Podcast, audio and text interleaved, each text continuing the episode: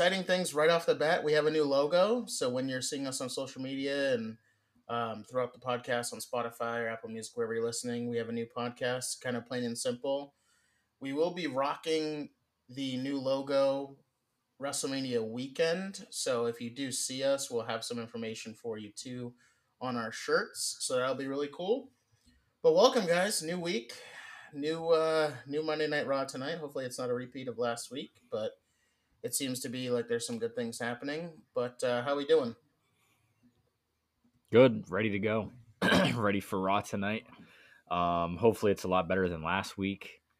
you know, hoping Roman shows up at some point and gets this feud with Cody going. But I'm feeling good.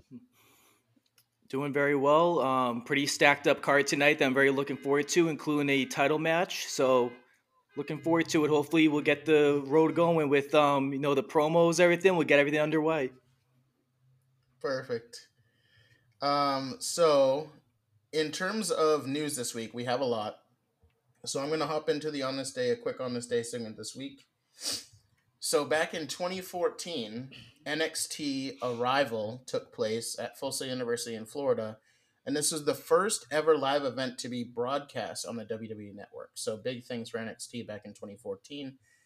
Does anyone want to guess who was in the main event? It was actually a ladder match for the NXT Championship. Jeez. Oh boy. 2014. 2014, probably S- Sami Zayn probably was in it. I'm gonna say Neville.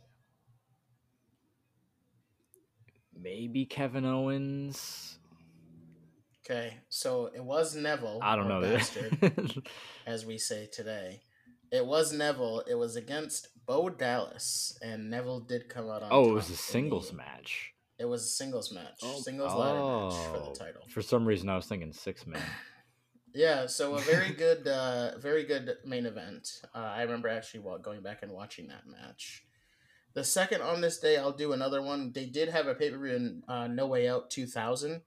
It took place, if you remember trivia from last week, the Hartford Civic Center in Hartford, Connecticut, uh, not somewhere else where we thought WrestleMania 22 was. Uh, the main event saw the legendary re- retirement of uh, Cactus Jack uh, after a loss to Triple H in a Hell in a Cell match for the WWE title. match. Great Yes. match. So I did want to highlight that too. Um, so very very cool. And then uh, yeah, so that's the on this day. In terms of news, we have a ton of it. So I'm going to start going through it now. Um, my first bullet always on the agenda right now, at least uh, till I get the proper landscape and until we figure things out. Uh, Vince McMahon still in charge, could be potentially in, in charge of creative. Not necessarily in charge of creative, but has input. What I thought was interesting this week compared to last week, I did see Triple H say he does have like, you know, he has some not say, but he has some input, which I thought was very interesting. But as we move closer to tonight, it's gonna really depend on Brock and Omos because you really can't tell me that Triple H would book that match. And this kind of leads into hopefully um, one of our other pieces of news, and we can kind of do both at the same time. Uh, Triple H wants a smaller WrestleMania card, so I and I was looking. I, I forget when the last smaller WrestleMania card was. I believe it was Mania 31. There wasn't Mhm. a ton of matches on the card, which was a pretty good Mania to be fair. It wasn't the best, but it wasn't terrible. So I, I think you know qua- quality over quantity is what I think Triple H goes for now in his pay per views. We said this before. He's averaging like five or six matches. It seems per pay per view. Selfishly, and I think for this is on both sides. I think for myself as a viewer, if I'm going to an event like we're going to, I'd like to see you know a decent amount of folks on the card. I also think there is merit that if you do not put on throughout the year, you don't get on the WrestleMania card. I think that's very fair to say. Um, and you know, I I know some talent uh, must be, and I think I've heard um, on the socials that they're obviously upset that they're probably not going to get on the card this year. So thoughts Yeah. about those two things? Yeah, so I had mixed reviews on it because on one hand, when like you're gonna be there live, you want to see like you mentioned more people the better. But I also understand like the situation that Triple H is more quality over quantity, so he's more of have matches that are like 25, 30 minutes rather than just like stack up five, six, seven, eight extra people into lower the match like volume on it. And I do understand the frustration with the superstars, and I saw a lot of that as well, especially like Omos being on the card, where it's like, dude, why? What has he done to deserve this? Um, I saw a lot of frustration over Logan Paul, and even John. even I, I like Logan who's part time. I even saw some even for the legend John Cena being on the card. Now that one, I don't really understand the grip on that because like he helped build the foundation of what WWE is t- today. So it's like the very minimum you have to respect what John Cena is doing. But for me personally, if I had to come down to it, I would prefer a little bit kind of like between what Vince and Triple H would do, somewhere that's enough matches, but also not like too short that Triple H has been doing. So that's where I kind of stand on it. Yeah. Yeah, I mean, like Jeremy said, if you don't perform throughout the year and like put on good matches and draw ratings, not everybody deserves to get on the card. Like back in the day, I mean, the WrestleManias were so much shorter. You'd have like eight to 10 Yeah. matches, right? So not everybody deserves to, but I understand their frustration because every other year that Vince has been in charge, mostly everybody gets on the card, whether it's an Andre the Giant Battle Royal or the Yeah, Women's Battle. Royal. Like you were getting on one way or another. So I understand their frustration, but at the same time, I see it from Triple H's perspective: is you want to put on quality matches. Don't care about getting everybody on. Put on the best matches possible because that's what we want. And I think too, it's you know, there is no Andre the Giant Memorial Battle Royal. I, I saw that today that Oh. there's confirmed there's no battle royals or anything like that. So my question, to you guys, is how many matches are we going to be satisfied with, or think that will be enough? I feel like, I mean, I would be happy with like six or seven quality matches each night. So mm-hmm. I'd be okay with, you know, 13, 14, maybe even 15 matches, which, if you remember trivia last week, is right behind the most matches ever at a WrestleMania, because I think you said it came in at 16. So Yep. even if there is like, you know, se- seven matches one night, eight another, that's still 15 matches. How can you be upset with 15 matches on the card if you can't get on? Yeah. For me, I would say probably eight or nine matches per night. And the reason why I say that is because I feel like some matches, like Brock and Omos, that's not going to be a 20 minute match. That's probably going to be less than 10 minutes. So, and I feel like there's a lot of time that you still have to like eat up. So, eventually you're going to have to, whether it's a battle royal that they're going to throw in there last minute, I feel like it has to be a little bit longer than usual. So, I would say eight or nine per night would be cool with me. Yeah. I think it's something too. I understand the talent's frustration, especially when it comes to part time people. You know, we've said about we've had these conversations a lot in terms of being able to really balance. You know, who deserves to be on versus who's full time, who's part time. The way I see it is, I'm probably in the middle of you two. I would say between seven and eight matches per night would be a sweet spot. Seven would probably be the sweet spot, but they need to be, you know, if you have seven one night and you have eight the other night, make that eight the same night as you do uh, Omos versus Lesnar because Sean is right. That match won't be long. Right. That'll. I mean, let, he can barely go with Lashley longer than six minutes. I mean, yeah, so- there's also going to be three women's matches, so maybe Yeah. more. There might be Yep. four. Yep. So Probably, Yeah. yeah, probably two women's matches a night as well. Yep. for it's sure. something that'll be interesting to see how it kind of fluctuates. Um, but there's, uh, you know, we'll, we'll see how it goes. Uh, you know, I'm I'm enticed, but I also I don't necessarily want it to be like this long-winded thing either. I also think because they split it up, it won't be like that. I think that mindset also was a lot of people getting on those cards when we were talking about it back in the day. It was, you know, there would be 60 matches in a night, like WrestleMania 35. Right. And that was like, whew, Yeah. that is a long night. You had Samoa Joe and Rey Mysterio have a match for like 30 seconds or however the fuck Yeah. long it was. Right so you don't have many of those like filler things and they'll do like promos and things like that so who knows what'll happen from that aspect. And i love the two night wrestlemania that they're doing now ever since 36 and so forth. I love the two night wrestlemania.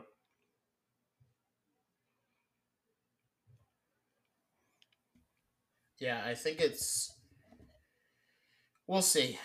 Um speaking of john cena sean so i did have in here um originally, the plan, uh, Wrestling Observer came out with John Cena's original plan for WrestleMania, and it was Logan Paul. So they did make that change, I guess, a, a month or two ago, maybe two months ago, um, and decided to go with uh, Logan and Rollins, which I thought was interesting.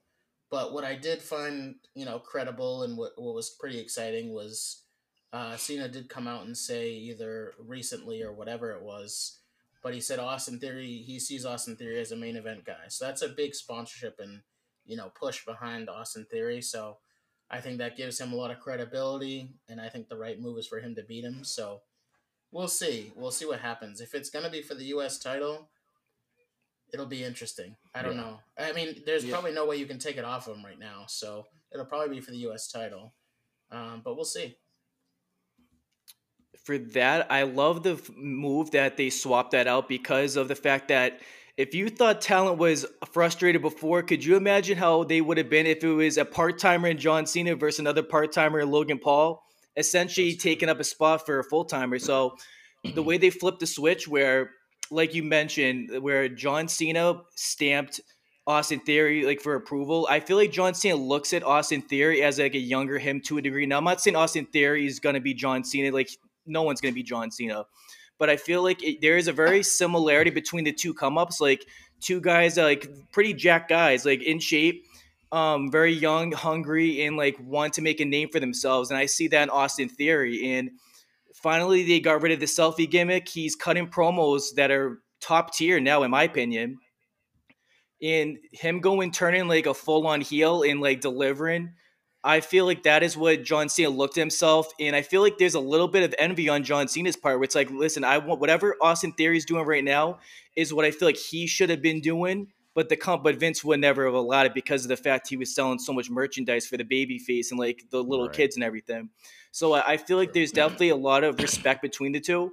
And then as far as Logan Paul and Rollins, I feel like there's a mutual respect as far as the two athleticisms between the two. Seth looks at Logan as a pure athlete, and I feel like Logan looks at Seth as like probably arguably the best in the world right now in WWE. So with those yeah. two in mind, I feel like that's a great move that they did change those plans for the both of them. Yeah, both matches are definitely going to deliver for sure. I mean, Theory and Cena are very alike. Rollins and Logan are very alike. So those are probably going to be some hard hitting matches, and the switch they made was definitely a good one. For sure, for sure. So switching gears, we're talking about best in ring wrestlers. So Kenny Omega. Uh, back to the Kenny Omega sweepstakes right now in terms of WrestleMania season and his free agency. So we did get some news regarding his contract. It seems like they are going to add on time if they added on nine months, he would be available in November of this year. From what I heard, they they have not put a number to how many how much time they're extending. So we're gonna see what happens with Kenny Omega. I still imagine, you know, you know, a few years ago, this was like five or six years ago, and we've talked about this. But Omega's career goal was to to fight AJ Styles at WrestleMania mm-hmm. at a, at the biggest stage, and that's the biggest stage that there is, right? So AJ's what forty five, and Kenny's just about forty. Yeah, the time is going to be ticking in terms of having this match. So, in my opinion, I think that if that's still his career ambition was to have that match with AJ Styles, especially on the biggest stage, I think that's coming up to really put some pressure on uh, his decision and I think it could sway him one way or the other. I also think the biggest thing that we should talk about is what the foundation of Cody leaving AEW meant for other people that were going to jump ship. So, obviously, if Cody came over and just if they relegated him to the mid card and and didn't do much with him, I think that would be a struggle for people if they were trying to leave AEW. But since Cody Cody literally came over beat Seth Rollins three times and you know got injured is now in came back won the Royal Rumble and is now in the main event of WrestleMania. That gives you a blueprint of if you are a top star, what that could look like for you. So I think Kenny, you know, it, this is definitely a real opportunity, and I think we shouldn't be as surprised uh, for him moving on as we would right now because I think it's the perfect time for him. You know, he can always go back to AEW at some point if he wanted to. He's 40, you know, he's not too too old. And it, he's probably still technically I mean, he's got some miles on his body compared to someone you know, that's a bit younger than him like a Jay White who's a free agent. But Kenny is still at the peak of his his in-ring performance. Uh, so you and just think about and we could talk about it for a couple minutes too. Just think about the feuds that he could have besides with Styles. He could have Rollins. He could have Roman. He could have Gunther. A lot of these matches Cody. would be like dream matches. Cody, yes. Cody. um, so I think this is definitely something that um, should not be taken lightly, and I, I think if people think about it pretty hard, I can only imagine what Kenny's thinking. It, it must be that time you know, I think this is the perfect time for him to do it.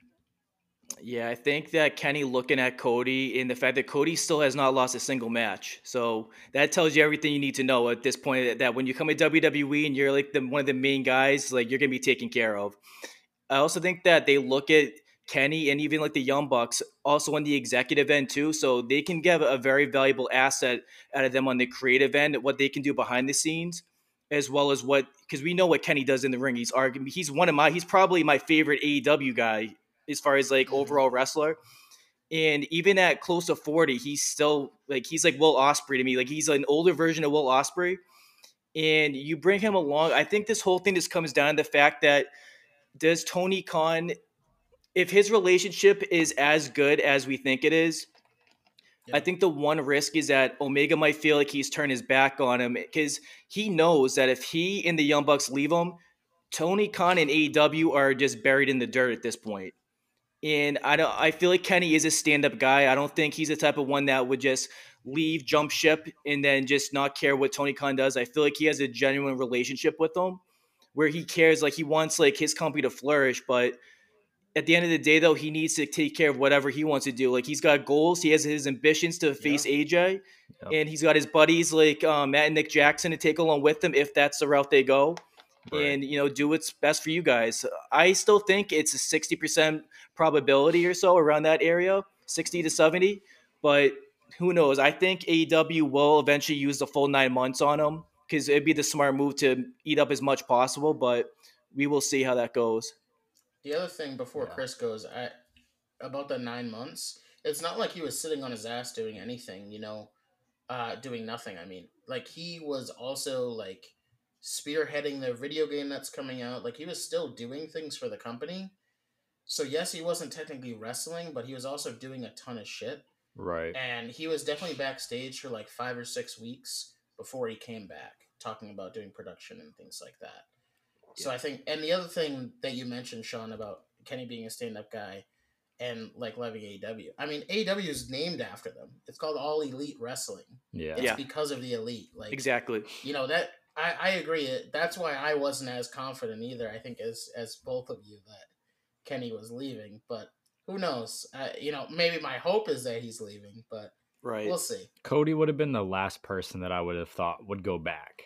You know, very true. And he was the first. Anybody yeah, can do exactly. it. Anybody can do it at this point. He opened the door for the rest of them. He's shown that you can be successful in WWE as long as you clearly you have to get over outside of it for Vince because Vince was the one who brought him back. But mm-hmm. I mean, if WWE gets Kenny, I don't want to get my hopes up. I'm still leaning more towards AEW re-signing him. But what Jeremy said, it all makes sense. Now is the time. If if his main goal, like you said, is to main event at WrestleMania, there's no better time but now. You both are only getting older. AJ probably only has a few years left on his contract as well. So, yeah. I mean, if that's really the thought in his mind, like, yeah, he has a relationship with Tony Khan, but at the end of the day, this is business. Eh, and if this is what he wants to do, go main event of WrestleMania, Tony should be fine with that, even though it would be hurting his company a fuck ton. yeah. yeah. And I think, I think also the the fact that Vince McMahon, like the possibility of him being in control, is also going to be the risk that could sway Kenny to stay with AEW. So, right. to your point, that could also be a big factor. Because Triple H definitely gives more creative control. Mm-hmm. So, like, yeah. he'd probably let Kenny script all his promos with AJ. Vince would not do that.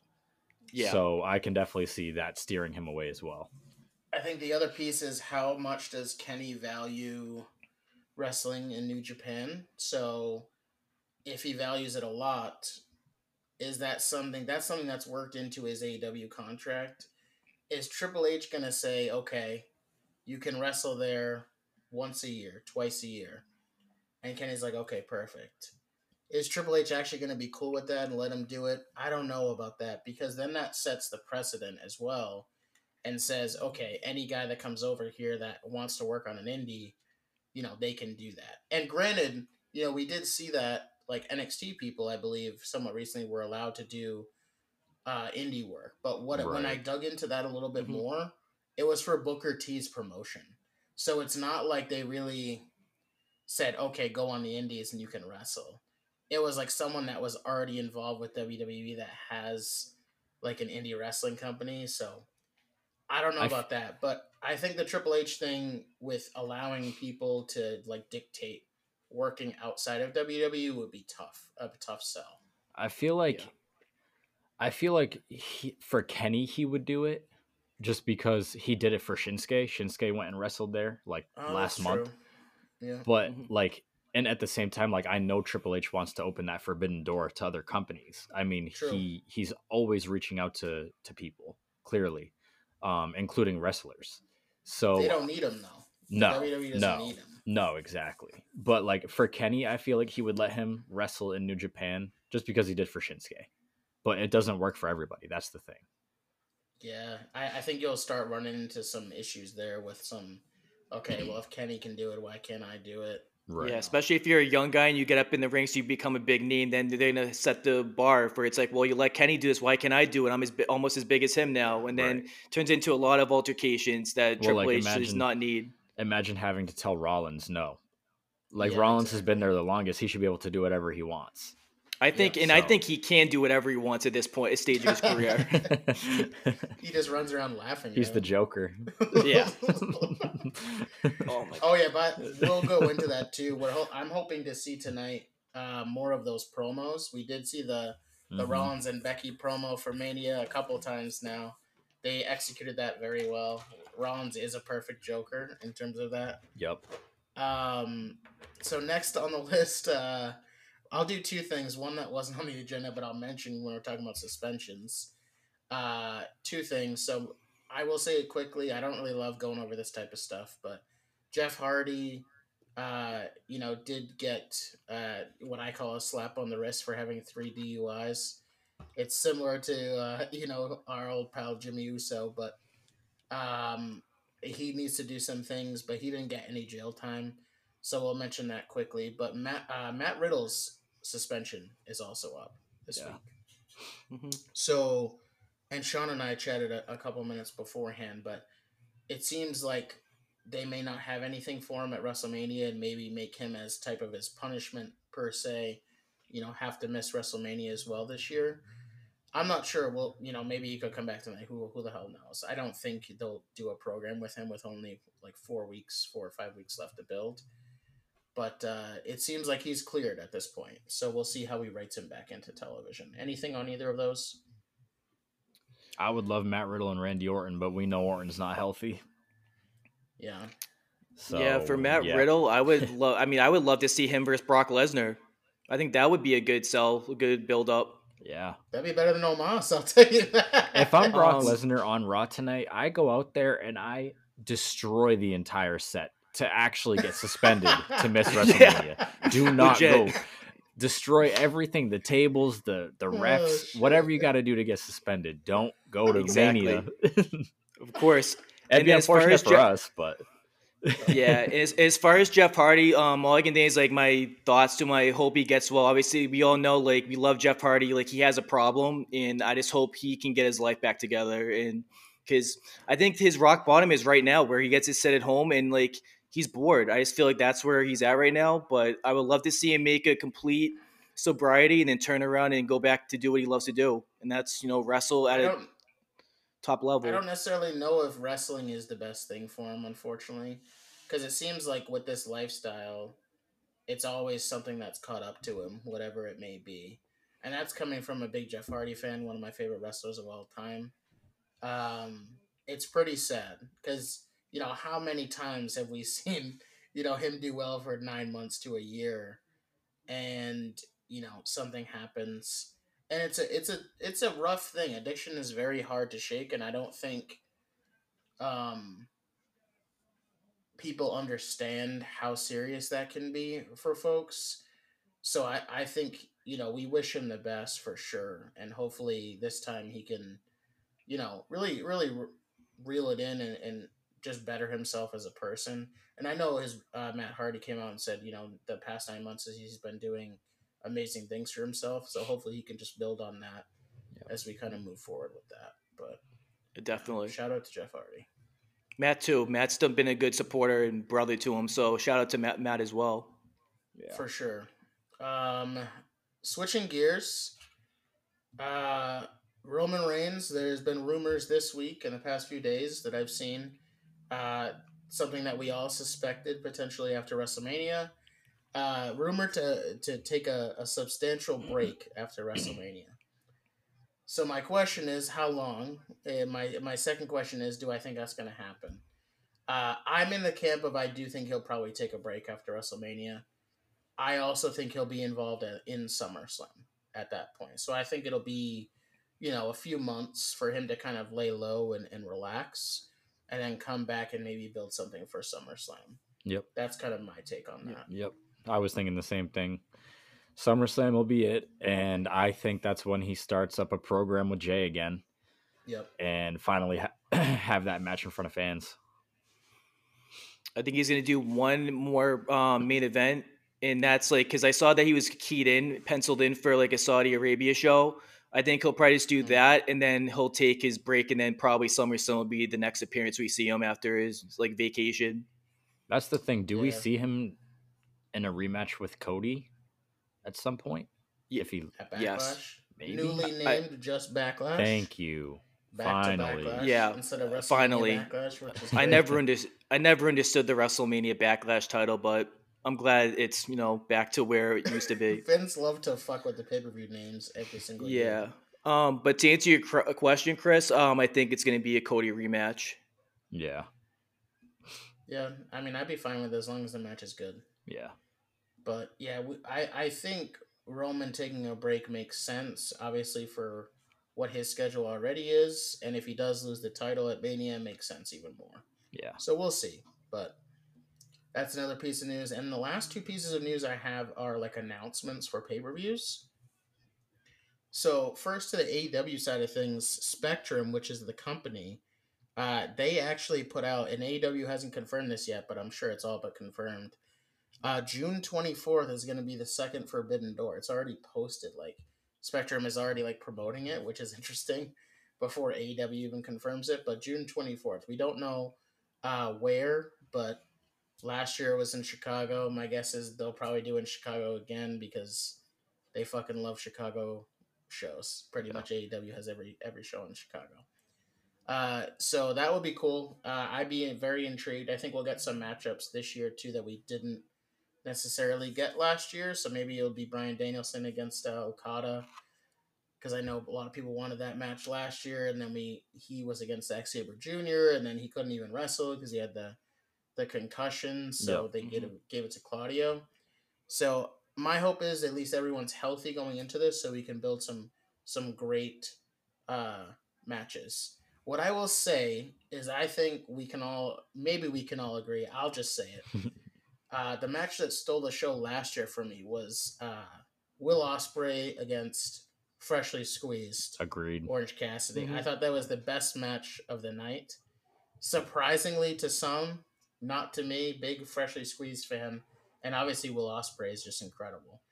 But that was the match that stole the show. So if we can get some other other opportunities for for folks against each other, I, I think it'd be great. Yeah. They'll have great matches, and there's not really much you need to build. Like hopefully they'll do it on AEW. Obviously they'll probably do it on AEW television, but their build was pretty good to a lot of their matches last year. But maybe a little bit more ahead of time build would be nice. Yeah, New Japan and AEW together, they put on classic, so this is the right move for what they need to be doing. AEW to me, my one like criticism has been they've had like a lot of less shows than what is needed. So increasing like the volume of pay per views is um to generate more revenue and like hopefully get more eyeballs on the TV screen is what they need. In terms of in wrestling ability, AEW superstars in New Japan they put on classics.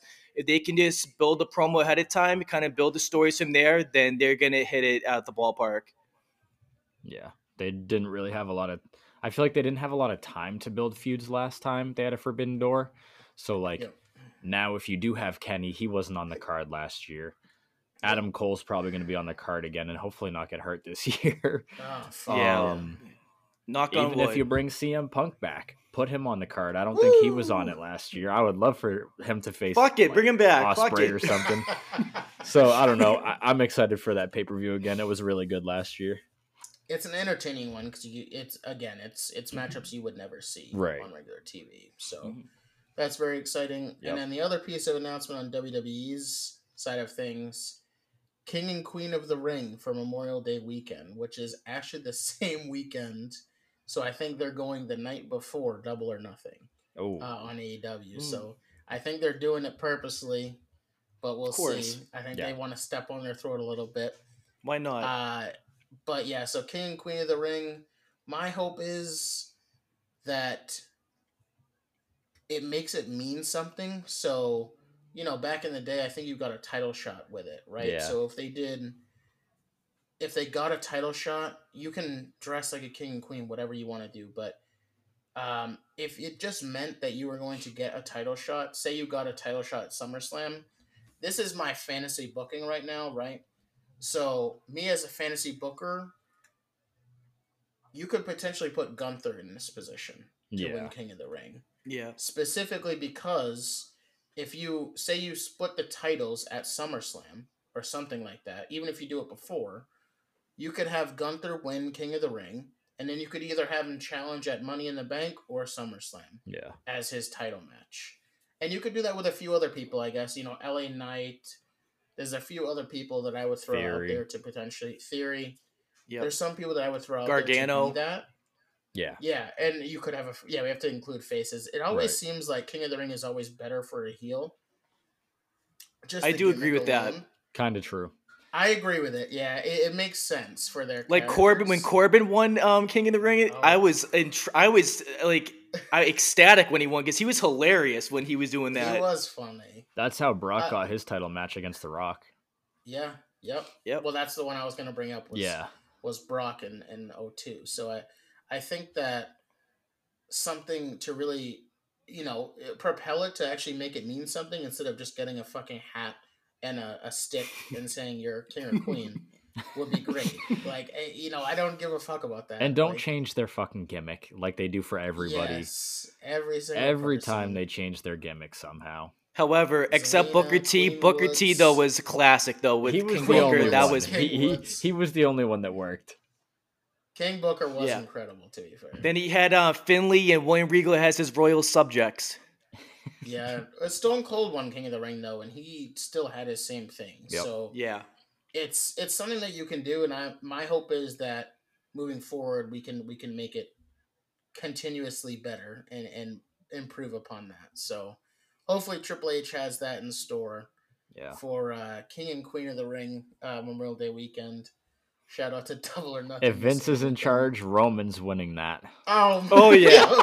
yeah, Big Roman dog Roman. back. Big dog. He Big takes Roman. dog. month. He takes a month off. Not the Tri- tribal no, chief. tri- big dog. So you know how dog tr- match. Yeah, exactly. No kidding.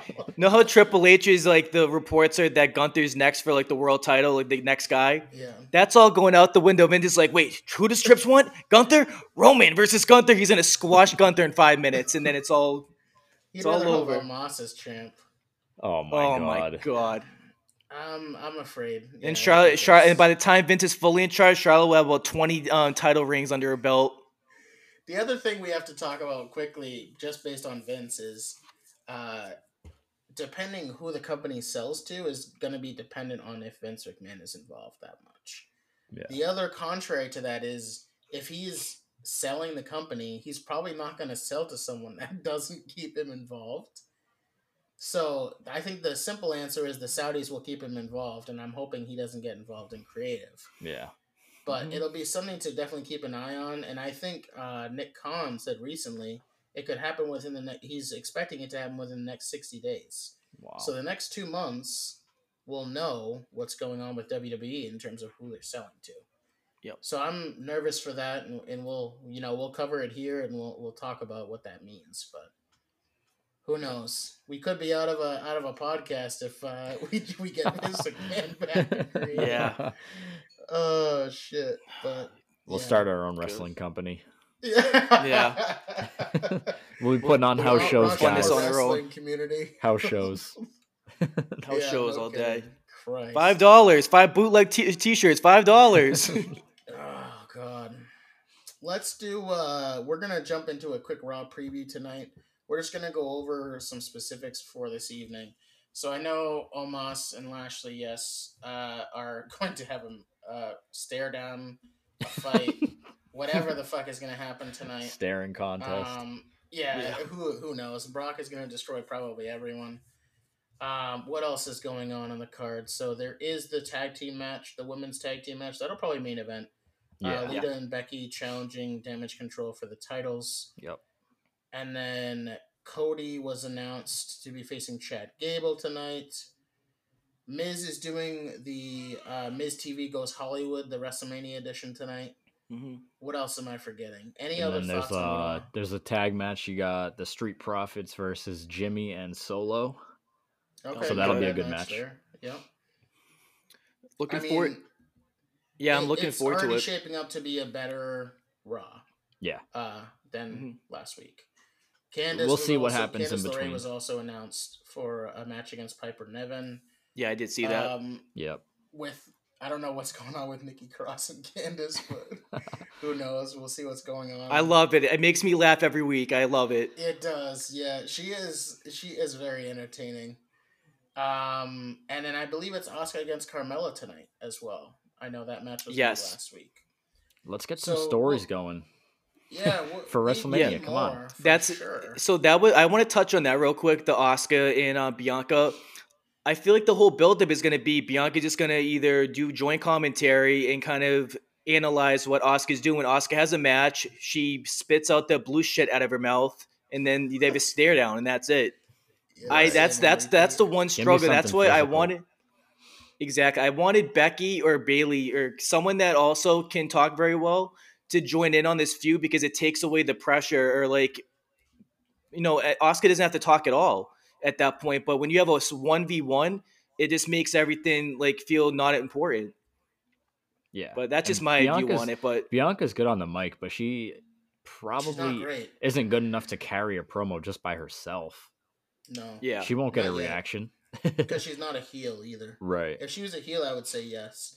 Uh, because she's the face, I think people are getting, you know, i she's not as strong. Like they call her the Cena, but she's not like strong like Cena on the mic. So no.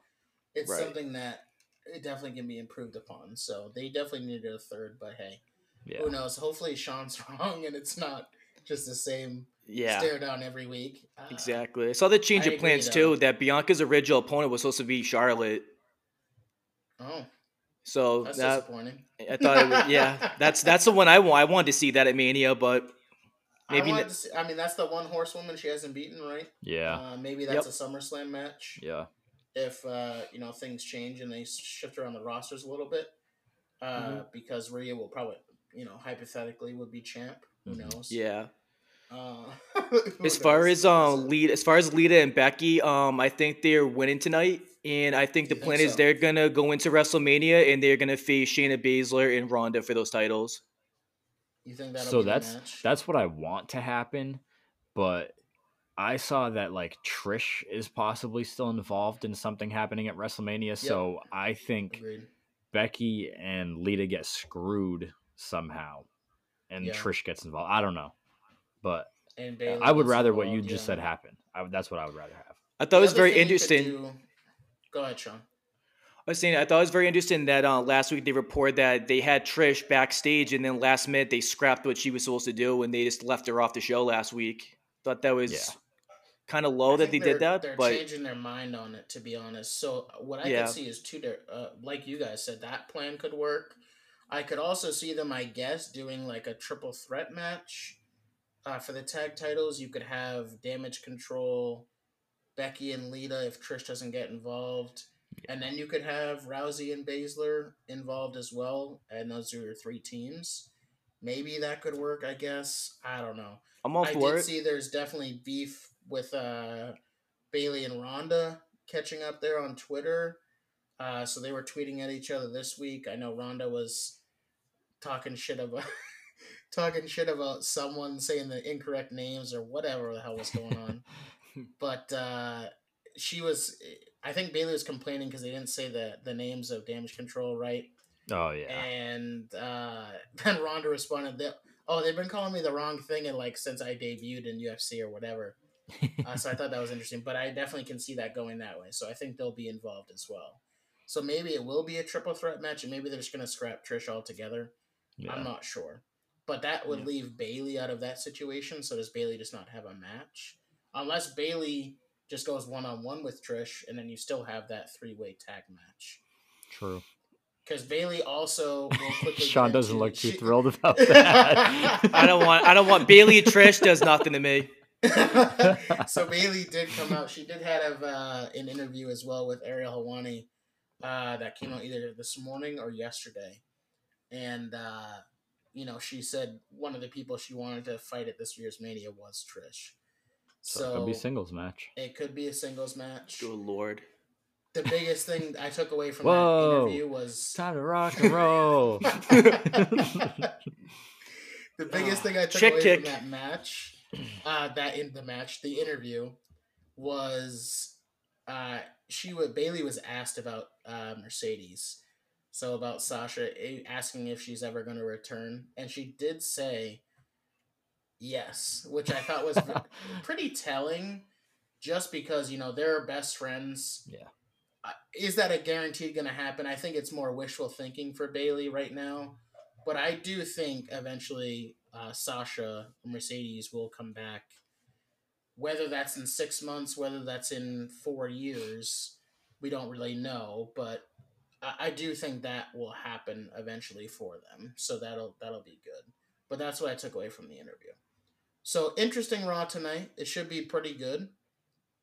What we're gonna get into now, we're gonna shift gears. So usually our second half of our, our podcast is usually some some new things. So we actually did basically kind of like an about me, but for wrestling favorites for us um, here on the podcast. So all three of us, we had a list of 20 questions.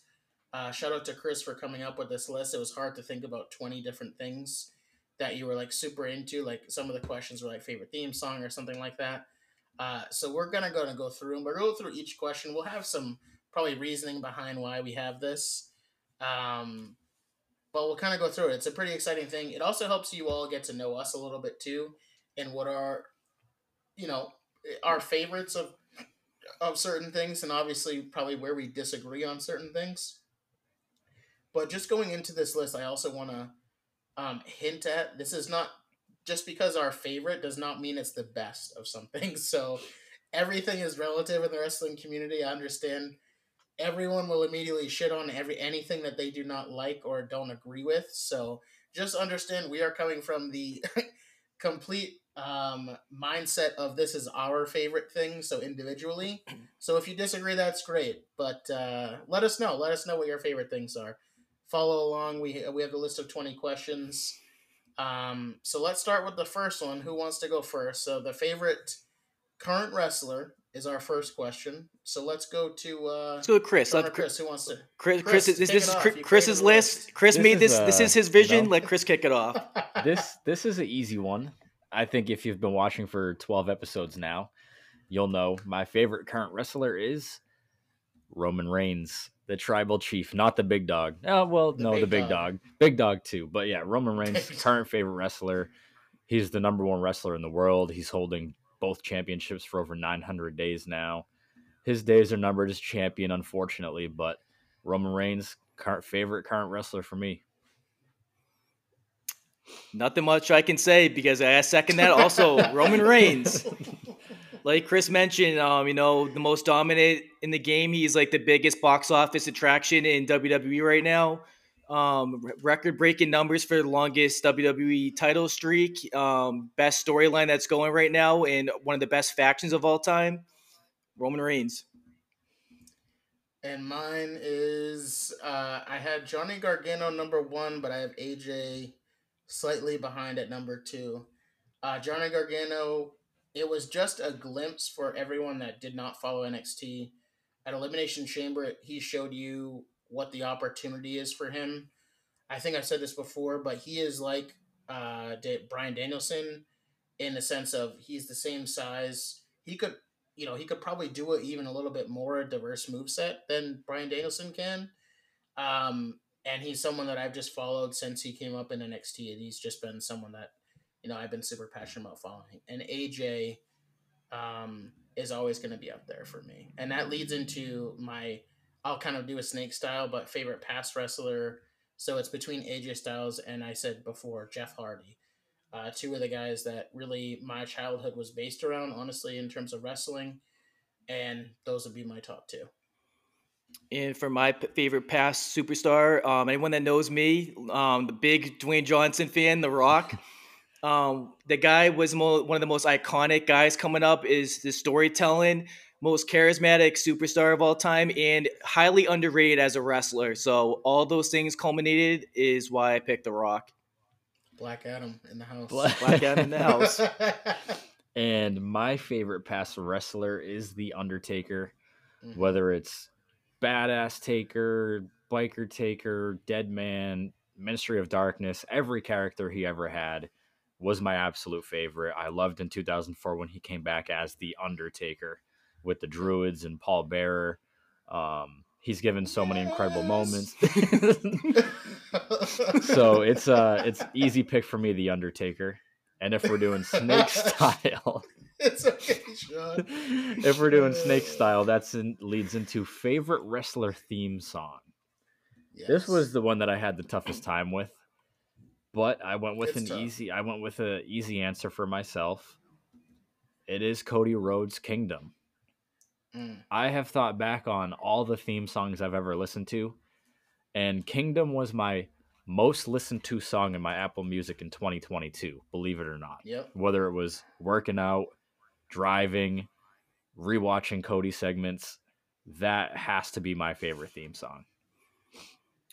So I have two for mine. Uh, one of them is like in the category of rock and metal, and that's also what Chris said, Kingdom. I think that entrance, when you hear it, the electricity in the crowd just erupts at how catchy that theme song is, and it gets you just so amped up. It's one of my I every time I'm at the gym, I listen to that song at least one time.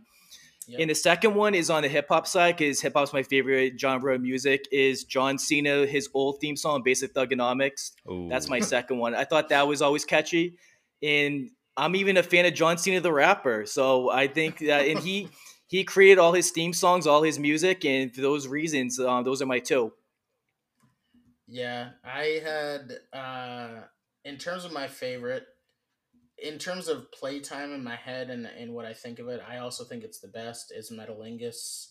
Mm-hmm. I do think it's tough to not um, want to put that number one. I also had Kingdom as a backup because, like these gentlemen on my Spotify, it was probably in my top five played songs this past year. Um, I just think that song is just incredible. I also want to throw some honorable mentions out there for AJ. Again, consistently an AJ theme. Uh, also, Cedric Alexander's theme song. yes. is like very mm-hmm. entertaining mm-hmm. to me. And I think a lot of people, there's a lot of people you could really say that have great, like Jinder Mahal has a great theme song that's very catchy. Orton's so, Orton's know, original not, theme. Orton, yeah, Orton, both, both of both, his themes but his, are incredible. Evolution's theme song, like that was a that was high on my list. That was another yeah, one that was so very high. It's tough to narrow it down to one, but if I had to pick one, I'd pick Metalingus. The next one is an interesting one. So our next question was favorite pay per view of all time, not including a WrestleMania. So when I was thinking about this, and I said this to the the gentleman here, I I don't watch as much back from like the prime time of wrestling. So, you know, 2000, 2001, 2002 you know, I've watched the pay per views, but it's been a long time since I've actually gone back and watched a lot of these. But I think my favorite pay per view, and you know what? Just because of that, I'm I'm already I have my backup here. I'm moving that to my first position. I think my favorite pay per view I've ever watched was Money in the Bank 2011. Wow. I think for many reasons, uh, just the crowd atmosphere at that event was really something that I think is very hard to replicate. Replicate. I think they they came very close in Canada, you know, this past year, uh, just recently with Elimination Chamber. But just the atmosphere, the whole vibe of CM Punk going into that pay per view, we didn't really know what was going to happen. There was two very good Money in the Bank uh, matches on that card as well, and also Christian and Randy Orton had a very good match at that pay per view. So I, I think that was probably one of my favorites of all time. Also, probably because the main event just had so much that I enjoyed in, in terms of that. This my second in position was SummerSlam 02. Uh, you know, Rock and Brock. There was a lot Triple H, Shawn Michaels. There was a lot of things at the SummerSlam 02 that were incredible. But I think if we're going on favorite, Money in the Bank 2011 would probably be my favorite. So for me, I picked only one, and it is SummerSlam 02. Uh, like you mentioned, um, Brock versus The Rock. Um, at the time, Brock Lesnar did go over on The Rock, and at the time, he became the youngest um, WWE champion. At the time, there was also Shawn Michaels, who returned after the four-year layoff with like the injuries of retirement, came back and was in probably one of the most vicious battles against Triple H in an unsanctioned fight.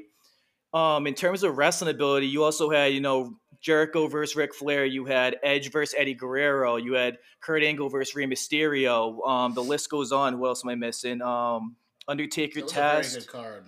They yeah. had a lot of great matches, and all those guys mentioned were great storytellers as well. So this was it wasn't like an AEW current where it's just like you have a great wrestlers, but there's no story behind it. Every single match on this card essentially had a story behind it, which in totality made that like a very memorable um, pay per view for me.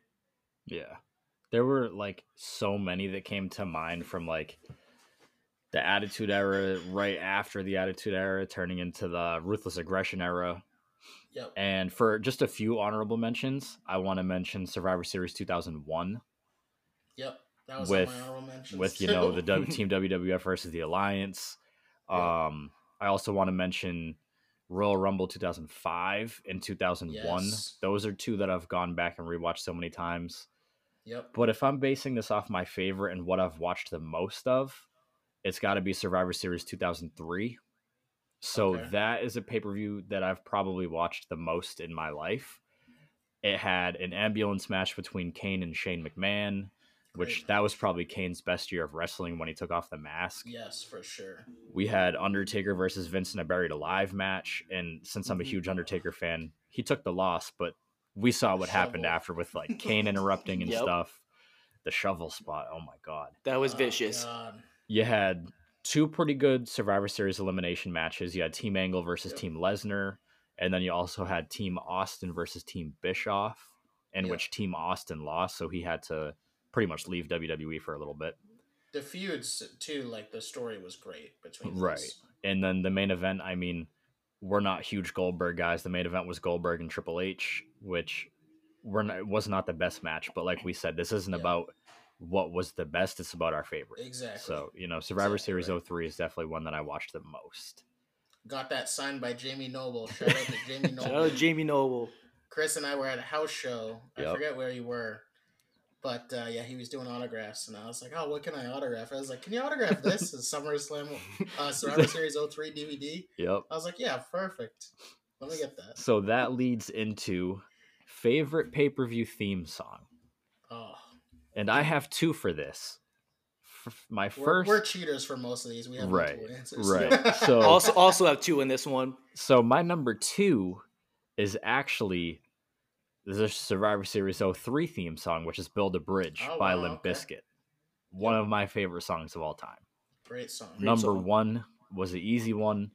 If we're including WrestleManias in this, WrestleMania 17, My Way by Limp Bizkit. that's another one. Another you classic. Just, if you're a wrestling fan, that's your, probably your favorite theme song of all time for WrestleMania. Yeah. For me, I also have two, and for my two, I put Bad Blood 2003, Headstrong by Trapt. Ooh. Oh, okay. Um, very catchy one. And my number one is Survivor Series 02, Always by Saliva. That Knew- one, I, knew I think, that I think one. Chris, Yeah. especially So Chris knows good that's a no-brainer. Yep. Yeah, that's a Saliva had some great great songs. Yep. Yeah. Um, WrestleMania 17, I'll give a shout out to, and I'll give a shout out to uh, Saliva. They have good songs and everything. The one that, and this is probably with Chris, my rewatchability of how much I've watched a pay per view also plays into this. And the pay per view I've probably watched the most in my life is Survivor Series 04 Yes. and it's ugly by the Exies. I think that song instantly when I when I saw this question, I was like, "That's my answer." I one hundred percent knew that. Uh, fitting with the promo at the end was just perfect for that song, and perfect for that pay per view. It seems like Survivor Series has a lot of these hit songs. Oh, yeah. Survivor Series always has bangers, so that was that was cool. Survivor. Series 2001. I listened to it last night because I had to give it a listen. Yep. Control by Puddle of Mudd. That song was fantastic. That's right. fantastic. Yes. Jesus. Yeah. Survivor Series just putting up the shots. Yeah. Pay-per-views do not miss on their theme songs, I'll tell you that right now. No. Shout out to the Weeknd, about to be a four time in a row WrestleMania theme song. Future as Hall well. of Famer in the celebrity wing. Most likely, yeah. Um, next question was favorite pay per view stage. This was also for me. Um, maybe it's not for these guys, but mine was an absolute lock. Uh, WrestleMania 34, the stage in New Orleans, uh, with the Mardi Gras mask, I thought was the most thought out, and also in terms of like color and just absolute aesthetic pleasing for me that was instantly in my mind like damn that just knocked it out of the park. That is my favorite wrestlemania stage of all time. That is my favorite stage of all time Now, for me, I didn't pick a specific year. I just picked the pay per view. Um, I kind of like took it from a broad perspective, but No Way Out. I love how they had like the chains involved with it, and like the design Very in cool. general was one of my all time favorites. I thought it was very cool and unique how they had that set up. Every year they had that pay per view, so No Way Out for me. So I have two two of them. One of them I want to give a shout out. Backlash 2001. It Mm, it had like it was very good hooks that like came down like Yep. this, swinging that the wrestlers would Very walk through. I think that one was sick. And then my first one was a lock for me personally, and it was WrestleMania 20. I know it's Okay. not like as big of a stage as they do nowadays, and it was at a smaller venue, but I think like aesthetically pleasing for me, that was like probably my favorite, where it had like all the buildings in the background, and like Yep. I just remember Kane's entrance with the city Very being cool. on fire when he came Very out, cool. and Yeah, I I, yeah, I very think that's my favorite. And then that leads into favorite year of wrestling. And we might be all the same on this. We'll see. But my favorite year of wrestling was probably 2001, which was around the first year that I started watching. And I feel like I can go back that year and pick any pay-per-view and be happy watching it. Um that's the year of the best WrestleMania of all time. That's the year of Vince buying WCW and joining forces and like you know we got Booker T coming we got Booker T versus The Rock Stone Cold joined the alliance. So many things happened that year with Stone Cold turning heel. And just like the landscape of wrestling I think that's my favorite year I am also second in that one, 2001. And if you look at our main guys, like the most memorable guys, like Undertaker, Triple H, Rock, Stone Cold, I feel like that was their absolute peak as far as like the storytelling and like the classic um, matches they had. And like they kind of went above like the rim as far as that. Um, 2001, like Chris said, every pay per view was a hit. Um, you could pick literally every single one. You'll find classic after classic after classic in 2001 for me. It was a year right before um, they turned over and swapped over to WWE. So there's a lot of memorable moments going into that final year. So I think 2001 is the best year of wrestling, but it's not my favorite year only for the simple fact I think that when I started watching wrestling, you know, I was 6 or 7 years old, and I don't think I could take in exactly what wrestling was. And I could look back now and say, "Oh, I can go back and watch it." And it'd probably be my favorite year. for me, I put my favorite year as 2005 because I think that is when, specifically for me, I was like so invested in wrestling. And that was probably my peak. Not necessarily my peak, but I was just at my highest, probably fandom when I was younger of wrestling and could also understand what was actually going on in wrestling. So for me, Mm-hmm. you know, we got Kurt Angle and Shawn Michaels having three three battles that year. Yep. You had a lot of other feuds going on, Triple H and Batista. You had a lot of different things going on in that year, and I think that was the year that jumped out to me and say, similar to th- 2001, it's very hard in 2005 to not enjoy a lot of the pay per views that I would watch. Like if I went back and just watched 2005, you know, there'd be one or two bad matches probably on each card, but a lot of the matches and a lot of the feuds that were going on in 2005, I thought were really, really good. So that, in terms of being a lot younger when 2001 happened, I think that's why I chose 2005 because it was a little bit more understandable for me. Um, and then the next one was favorite wrestlers in ring gear. So again, so for fans that are fan of collecting uh, figures, wrestling wrestling figures, there's a lot of people that we say is toyetic. So you know your Rey Mysterios, your Seth Rollins, your Shawn Michaels, a lot of these guys that are toyetic, they have great gears when they come to the ring. For me, this one that jumps out instantly, uh, Shawn Michaels WrestleMania 25. That is my favorite attire that Shawn Michaels has ever worn and just the whole getup was incredible for me. The entrance, everything about it. One of my favorite wrestlers, Shawn Michaels. That was my favorite one from him. A close second, uh, just because I think this guy puts out everything that's great, is Seth Rollins. Just in general, I think he's someone nowadays that could come out with almost anything, and you know it's just gonna be incredible. Two highlights I want to throw out there for him. Obviously, his all white white and gold, and then his gold against Triple H, I thought was incredible. He's also had ones with like he when he did the Night King, and he had the blue the blue eyes for WrestleMania when he's in the Triple Threat. Uh, but so, shout out to Seth Rollins, always killing the game, and a big shout out to Rey Mysterio. I feel like it's very hard for him uh, to not be like the most toyetic and come down with everything that we love. So I picked two. I picked one for the men and one for the women. So for the Okay. women, I picked Bianca Belair because I think that's an easy choice. I think. yeah, I think what she does, not just like the appearance of it, but the fact that she's artistic enough that she creates all her gear herself is just a talent alone.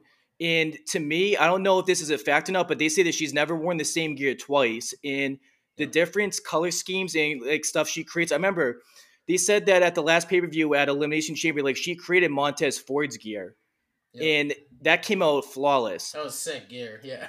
So It's shout awesome. out to and everything I see Bianca Belair wearing is absolutely like, it's glowing, it's like sparkling. I, I love like what she comes out with. So shout out to Bianca Belair for like the talent she has alone for creating it. And for the men, I mean, no brainer to me, Rey Mysterio. I remember when I was a kid, like one of the things I remember, like you're gonna laugh at this. I wanted to go out on Halloween and like get Rey Mysterio mask and everything on sure. Halloween mm-hmm.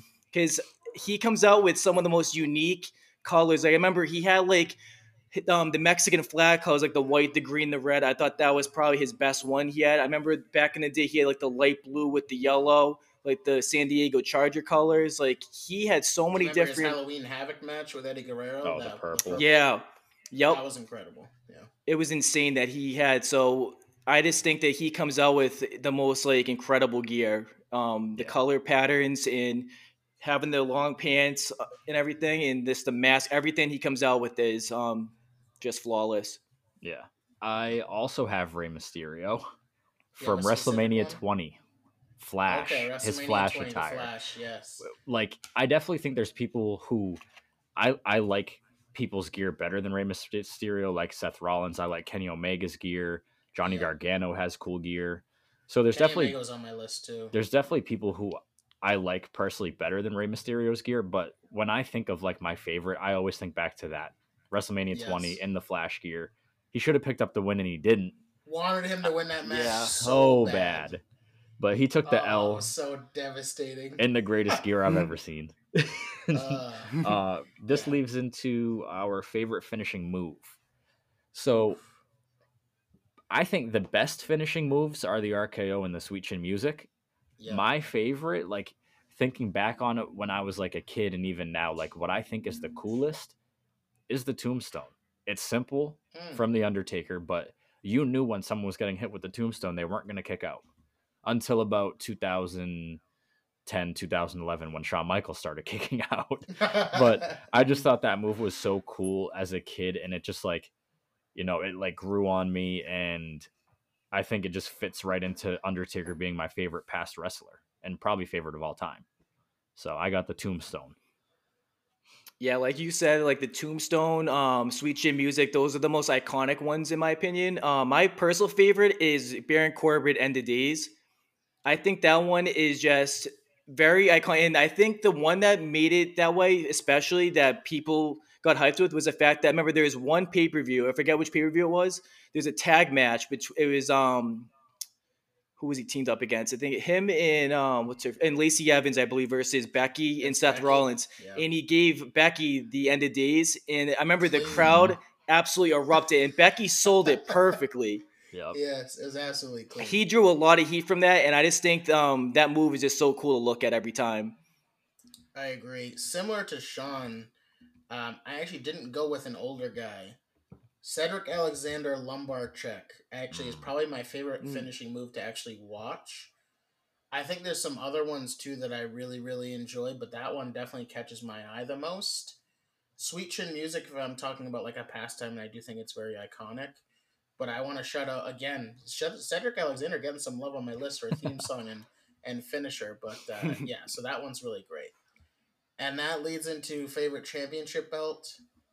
Uh, Winged Eagle for me. This was this was a pretty pretty easy choice. I think it's tough when I think about eras and you know, for me sometimes people hated the spinner WWE title.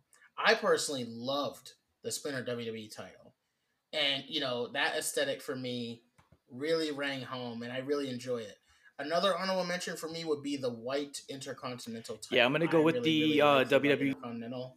They still And I think going back to got rid of it Jeremy's now, like favorite year of wrestling that was an 2005, that me So John Cena debuting that after he beat JBL at WrestleMania 21. Um, I remember when I saw that live on and hanging off like that robe was one of the most incredible scenes that he had, and it just fit his character perfectly, and is one of my all-time favorites, along with his UL too, the spinner.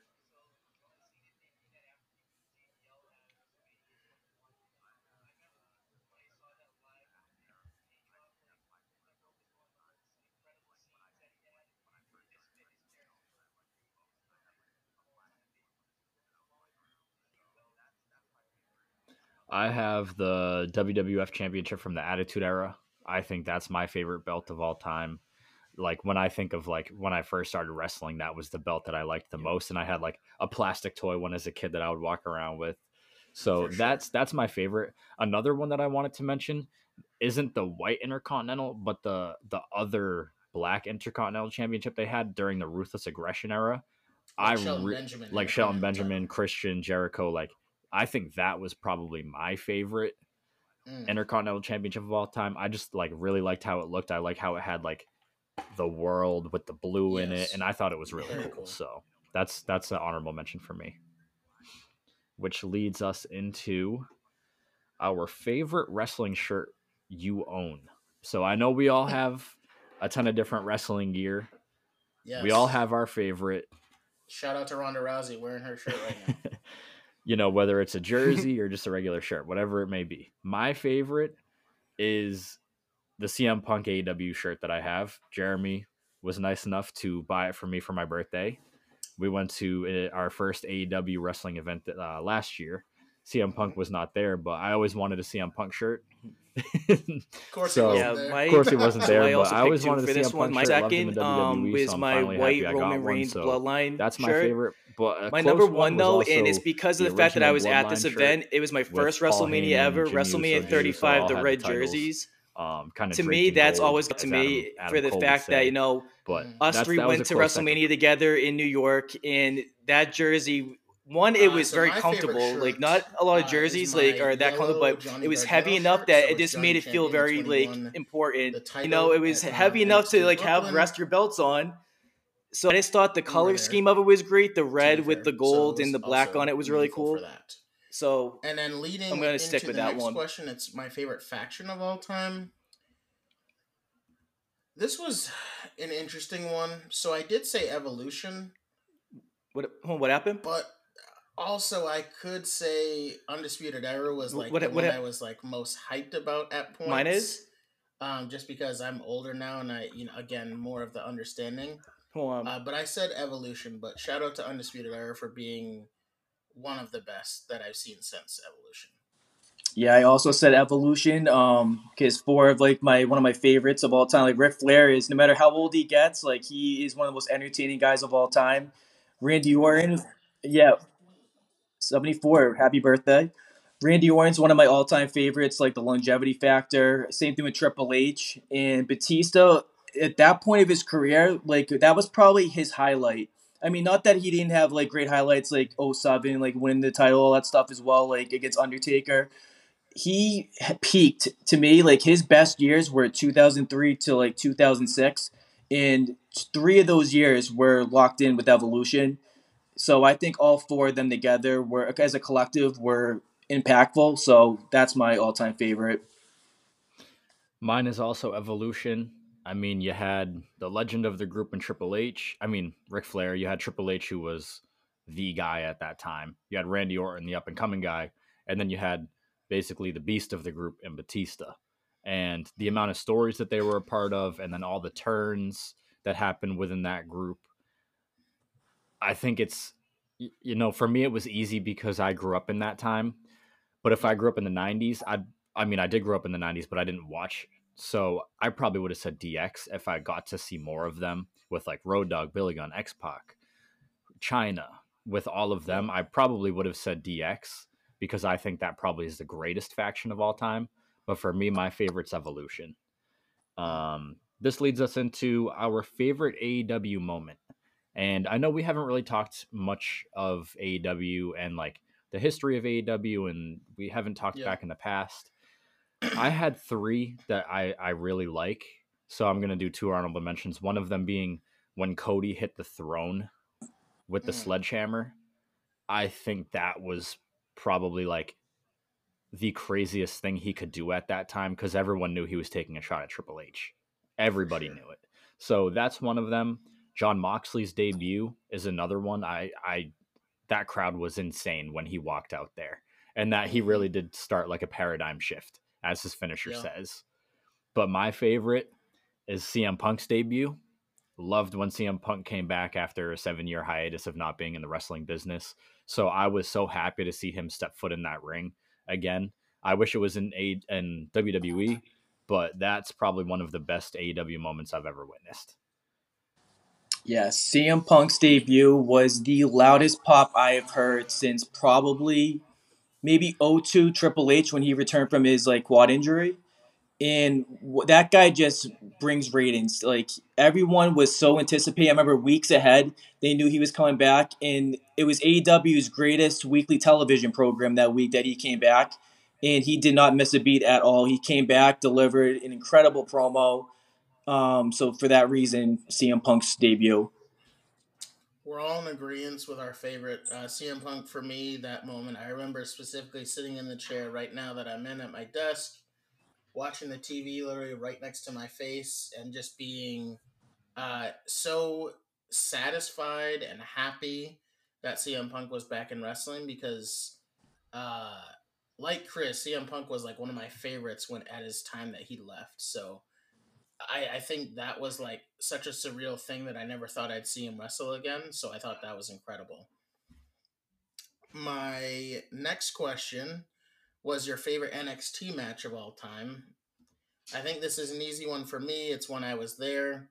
Uh, Johnny Gargano against Adam Cole, two out of three falls, NXT Brooklyn, with the correct winner of Johnny Gargano going over Adam Cole. Chris and I will have this debate probably to the end of time because those are probably our two favorite NXT guys. Oh boy, time. here we go. Sean And had to Chris's sit in the middle of that. Yeah, Sean had to sit. response. Yeah, it, just the atmosphere of that match, though. Uh, you know, how many near falls was there? shout out to the Undisputed Era for taking some mean bumps on the outside before the ending to that match. Uh, everything I wanted in that match in terms of storytelling. The original story was supposed to be Tommaso Ciampa and uh, Johnny Gargano and Johnny Gargano going over, but they did. You know, I think they captured lightning in a bottle because they had Adam Cole, and that turned into three incredible matches between them. So uh, for me, and that was also probably the best match of an NXT history as well. So that was my favorite. Yeah, I second that as well. NXT Brooklyn with Adam Cole and Johnny Gargano. That match delivered on so many levels. The uncertainty of the back and forth, because there were so many points in that match. I'm like, well, Adam Cole's going to win this match. And then other points, Gargano's going to win the chemistry was back and forth through the roof, and I thought the overall card was amazing as well. Yeah, that whole show was incredible. I agree with you guys. Adam Cole versus Johnny Gargano. We were there. I might be a little biased, but that was one of the top three greatest matches I've ever witnessed, and it was by far the yeah. best match I've ever seen in person. Um, yeah. It's unfortunate Adam Cole didn't get it done. Sorry, Jeremy. Um, but like all the near falls, like you guys said, with you know undisputed era getting involved, Johnny Gargano taking them out one at a time. As we saw the kick to Bobby Fish on the outside, Roddy took a mean one. but um, Where's that that that match, that match, that had everything you wish for, and they absolutely yeah. delivered for a match that probably wasn't supposed to happen. Yeah, exactly. This leads us into our favorite Hell in a Cell match of all time. Mm. Mine is the six man Armageddon Hell in a Cell in, in 2000. So yeah. that is my favorite of all time. I remember being, you know, a seven year old kid at the time, and my dad ordered that pay per view for us. And the amount of times I rewatched that match. And mm. for those that don't know, I'm a big Rikishi fan. I always was. Yes. And like, I just remember those images of him getting thrown off the top of that cell from Undertaker. And it's pretty incredible because I don't think that match gets talked about enough. And it's crazy that Kurt Angle actually won that match against Agreed. the guys that were in it. You had Kurt Angle, The Rock, Stone Cold, Triple H, Undertaker, and who's the last one? There was one Rikishi. more. Rikishi. Rikishi. Rikishi. Right. So I mean, those are six big names, and Kurt Angle won that match. So that's that's my favorite. That was the easy one. Yeah, that was definitely a great match. Um, but for me, I'm gonna go to Bad Blood '97, Shawn Michaels versus The Undertaker. Shawn Michaels won the very first Hell in a Cell match, and I think we were, all three of us are in agreement that Shawn Michaels is the greatest in-ring performer ever, and Undertaker the greatest of all time. So you put those two together, and this sparked what was the greatest WrestleMania ever down the line. Um, but for me, this match was back and forth. It was very brutal um, the debut of well, not really the debut, but Kane coming back and screwing over the Undertaker in that just made that performance that much better. So I'm gonna go to 97. Only four years old at the time, but when I was able to watch it, I played it back and I was I was so impressed on so many levels with that match. So going to 2005, I have Vengeance 2005, Batista Triple H in the Hell in a Cell. Uh, for me, this was exact the feud that I really enjoyed, and also the result that was exactly what you want a Hell in a Cell to be a bloody mess, an absolute war. I think that match was one of their better matches, to be fair, that they had. And for me, it was like, you know, Batista, again, slaying Triple H, who was someone in 2005 that, again, was at the height of his powers, it seemed like all the time during that time. So for me, that one really stood out to me as as probably my favorite one that I've watched, and probably the one I've watched the most. Shout out to Undertaker Brock No Mercy 02. Yes, great. That was second. To, that it seems like the Undertaker me. has been in a lot of these. King of the Ring, Mankind, Undertaker when he threw Mankind off the cell. Mankind Undertaker. You could even say Triple H Undertaker from Mania. Yeah. You know, these are also some that Undertaker know, Randy Orton. Undertaker seems seems yeah, Undertaker Randy. It seems yep, like Undertaker is in a ton of these matches. Yep. Um, so shout out to the Undertaker, obviously, just adding to his resume. And then the next question is if you could meet one superstar, who would it be? Uh, for me, another easy answer, it's AJ Styles. Uh, someone to this day, I think that resonates with me not only when I was younger, when I watched TNA back then, and you know, I easily picked him out the first time I ever watched TNA, and I said, "That's going to be my favorite guy." The stuff he was doing. So, and I think my style of wrestling also, you know, people don't like flips. They like the bigger guys. I always loved the guys that were more agile and athletic in the ring. And AJ was the epitome of that when I was younger. And for me, he's only consistently gone up from there. So AJ would be the one person that I would want to meet. For me, it was between John Cena and The Undertaker, but I'm going to say The Undertaker because I feel like with his longevity and to be able to have a conversation with him, I feel like you would get so much dialogue and insight of all the behind the scenes stories and the entertainment value of it. And he's such a legend in the fact that when I remember growing up, people would say that he would stay in character even outside the ring, which is very cool because I know that was one of his gripes uh, about today's with social media and stuff that like he feels like a lot of people are opposite of what they are outside the ring, but he would normally stay in character. And I just think that he has a laundry list of moments and like stuff that shouldn't be aired out that if you were to meet him and be able to like have that conversation with him, he would disclose so much of you. So Undertaker. And the person that I chose is actually The Rock. So I think he's somebody who would also be someone to have like great conversation with and just like talk about the wrestling business and even stuff outside of wrestling that he does because he does so much with communities and like gives back to people and stuff like that. Yep. And I think he's just like actually a really genuine human being. and I do think he's very humble as well. And, you know, he was like probably my favorite at that time, other than Undertaker, of growing up in the Attitude Era watching and then, you know, getting to see him come back and face John Cena. He's just somebody who I definitely like look up to, even like in the gym and trying to work out and stuff like that. So he's somebody who I'd want to meet for sure. And then the next one is an interesting one. It's actually if you could go back in time and change one thing in wrestling history, what would you change? Mm. So mine was an easy answer. I would not have The Undertaker lose to Brock Lesnar at WrestleMania 30. I would absolutely not do that. Um, it did a lot for Brock Lesnar's career as he's still wrestling. And, you know, he's the beast incarnate. At the time, he was the 1 in 21 and 1 or whatever it was. Um, but back then, I really wanted to give it to someone younger. I personally wanted it to be CM Punk the year before that. And Undertaker, somebody who could have never lost that streak and him losing at WrestleMania, it did not do anything to his legacy whatsoever. So what was the yeah. point in having him lose in the first place if it wasn't meaningful? So Agreed. I that is probably the most important thing that I would change is just I couldn't believe it when it happened. Just like the, the faces in the crowd. You cannot believe something like that. Yeah, I'm gonna pick two, so that's one of them. I feel like Undertaker losing to Brock was not the right move. I felt like if he were going to lose, I first of all, I don't even think the streak should have ever been broken. But if it were to be, I would say either Shawn Michaels at WrestleMania 25, or maybe down the line have someone like maybe like a John Cena or like a Seth Rollins or somebody go out there and beat it. The second one is kind of a unique one. It's more of like a personal one because I think the biggest thing to me that was the biggest heartbreaker was Eddie Guerrero's addiction and if he never went through that, he would still be here with us today. So I felt like him going through that addiction and him his life ending in 2005. I think it was November, if I'm not mistaken. Yeah. So I would change that that he never went through that addiction and he would still be alive today doing what he loves. Because he, to me, top four of all time in ringer, entertainer. He was that great. It's a good one. That is a good one. Very good.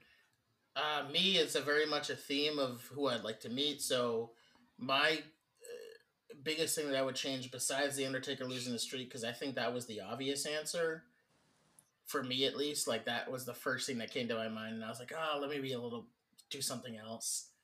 Uh, AJ coming to WWE about five years earlier. I think we've got a, would have gotten a lot more out of him in terms of title runs, in terms of maybe building him up a little bit more. Because even today, I think when he first came on the scene, he was seen immediately as like the guy. I think he's lost a lot of that in terms of his past couple years of really being in the main event scene, doing tag team stuff, and uh, you know, not to say you always need to be in the main event, but he and he seems to be comfortable with it. To be fair, like he's probably not causing many issues. But for me, if we had another five years of AJ Styles in his prime, uh, that would have been pretty memorable for myself. And the next question would be if you could, uh, another back in time. So if you can go back in time and go to one event, what would you go to? Uh, for me, it's a simple answer, and it's an obvious answer. It's WrestleMania 17 to be in the crowd during that event. Uh, the best WrestleMania ever. TLC, the main event. That would be simply for me an event that I would have to go to because I, I just hold it in such high regard.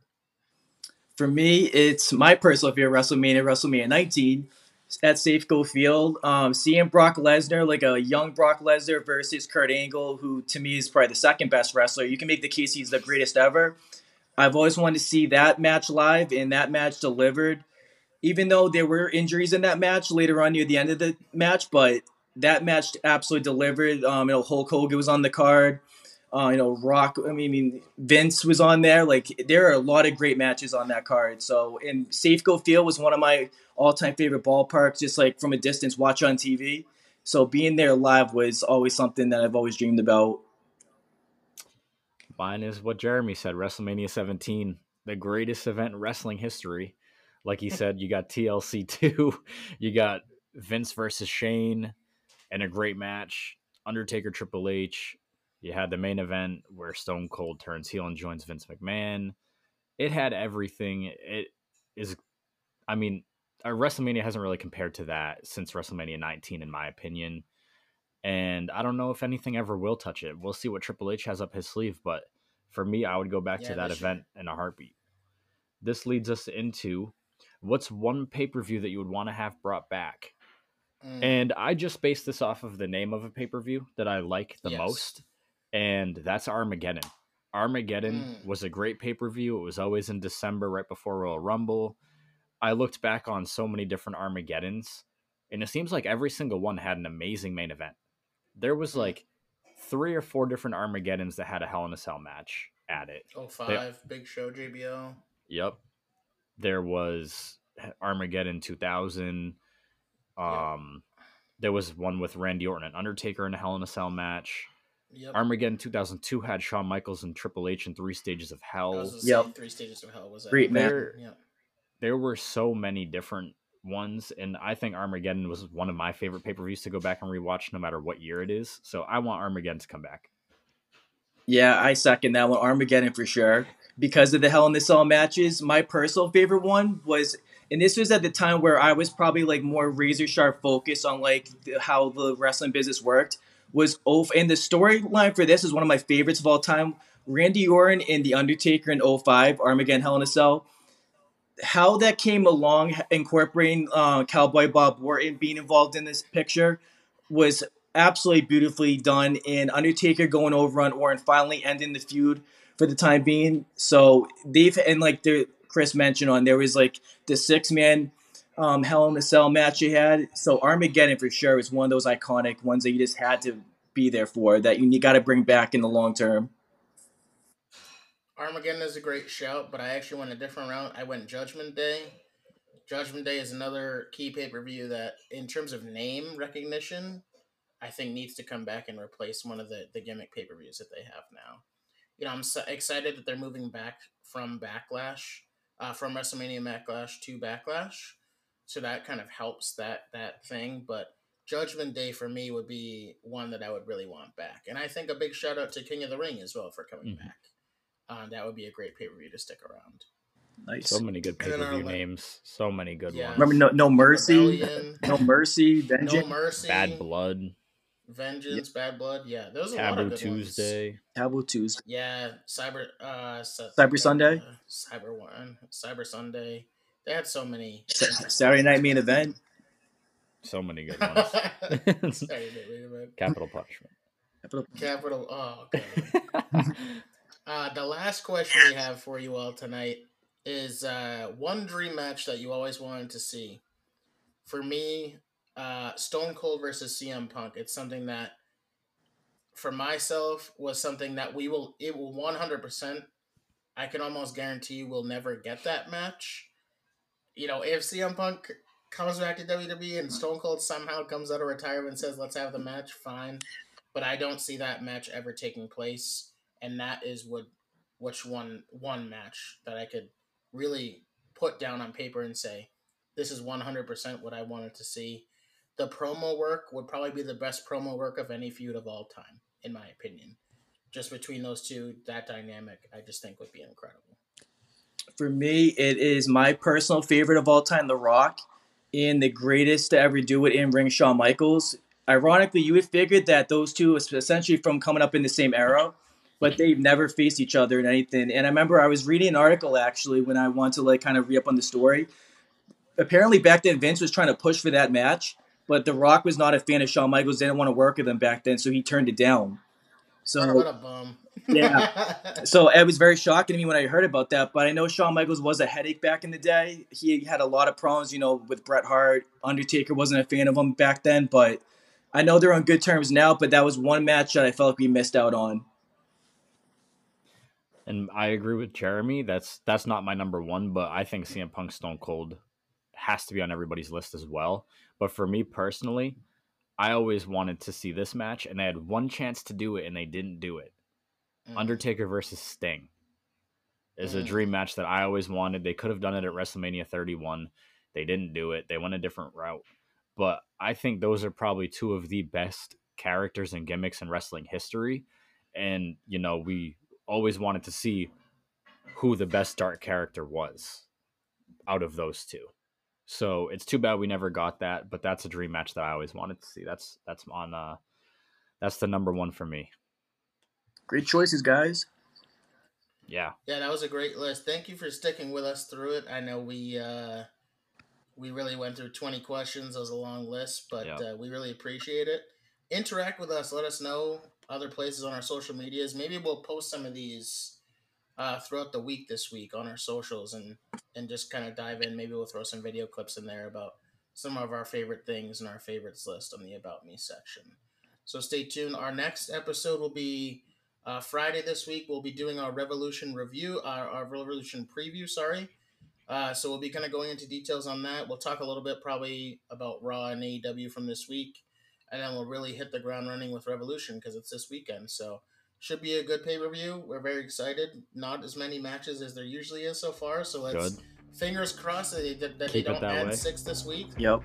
Um, so we'll kind of go from there. But we'll see you on Friday, and thank you all for joining us.